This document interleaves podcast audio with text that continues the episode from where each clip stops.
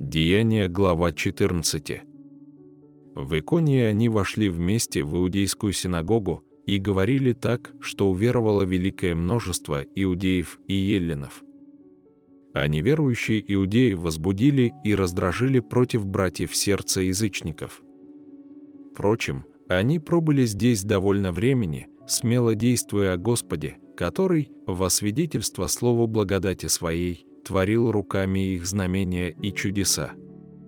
Между тем народ в городе разделился, и одни были на стороне иудеев, а другие на стороне апостолов.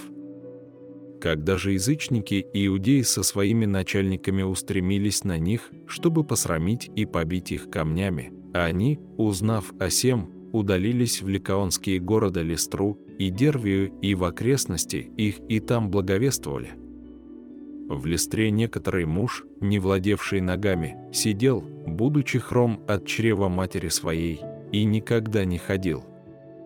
Он слушал говорившего Павла, который, взглянув на него и увидев, что он имеет веру для получения исцеления, сказал громким голосом, «Тебе говорю во имя Господа Иисуса Христа, стань на ноги твои прямо». И он тотчас вскочил и стал ходить.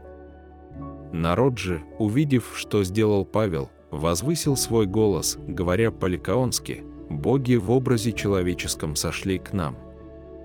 И называли Варнаву Зевсом, а Павла Ермием, потому что он начальствовал в слове.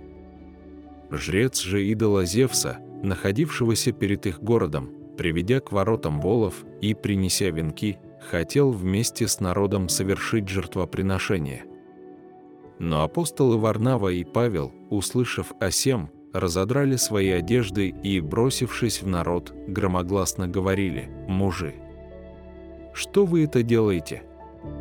И мы, подобные вам человеки, и благовествуем вам, чтобы вы обратились от сих ложных к Богу живому, который сотворил небо, и землю, и море, и все, что в них, который в прошедших родах попустил всем народам ходить своими путями, хотя и не переставал свидетельствовать о себе благодеяниями, подавая нам с неба дожди и времена плодоносные, и исполняя пищу и весельем сердца наше.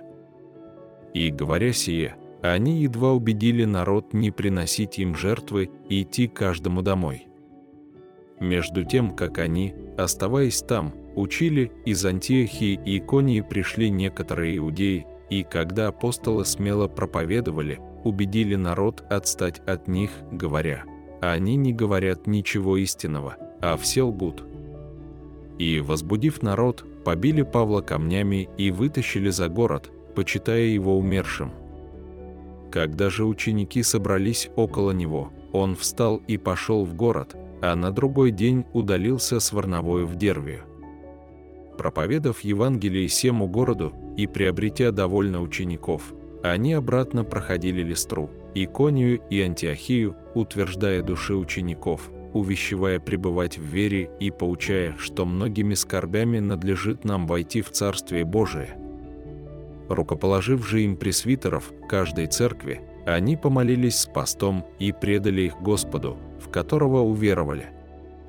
Потом, пройдя через Писидию, пришли в Памфилию и, проповедав Слово Господне в Пергии, сошли в Атталию, а оттуда отплыли в Антиохию, откуда были преданы благодати Божией на дело, которое исполнили.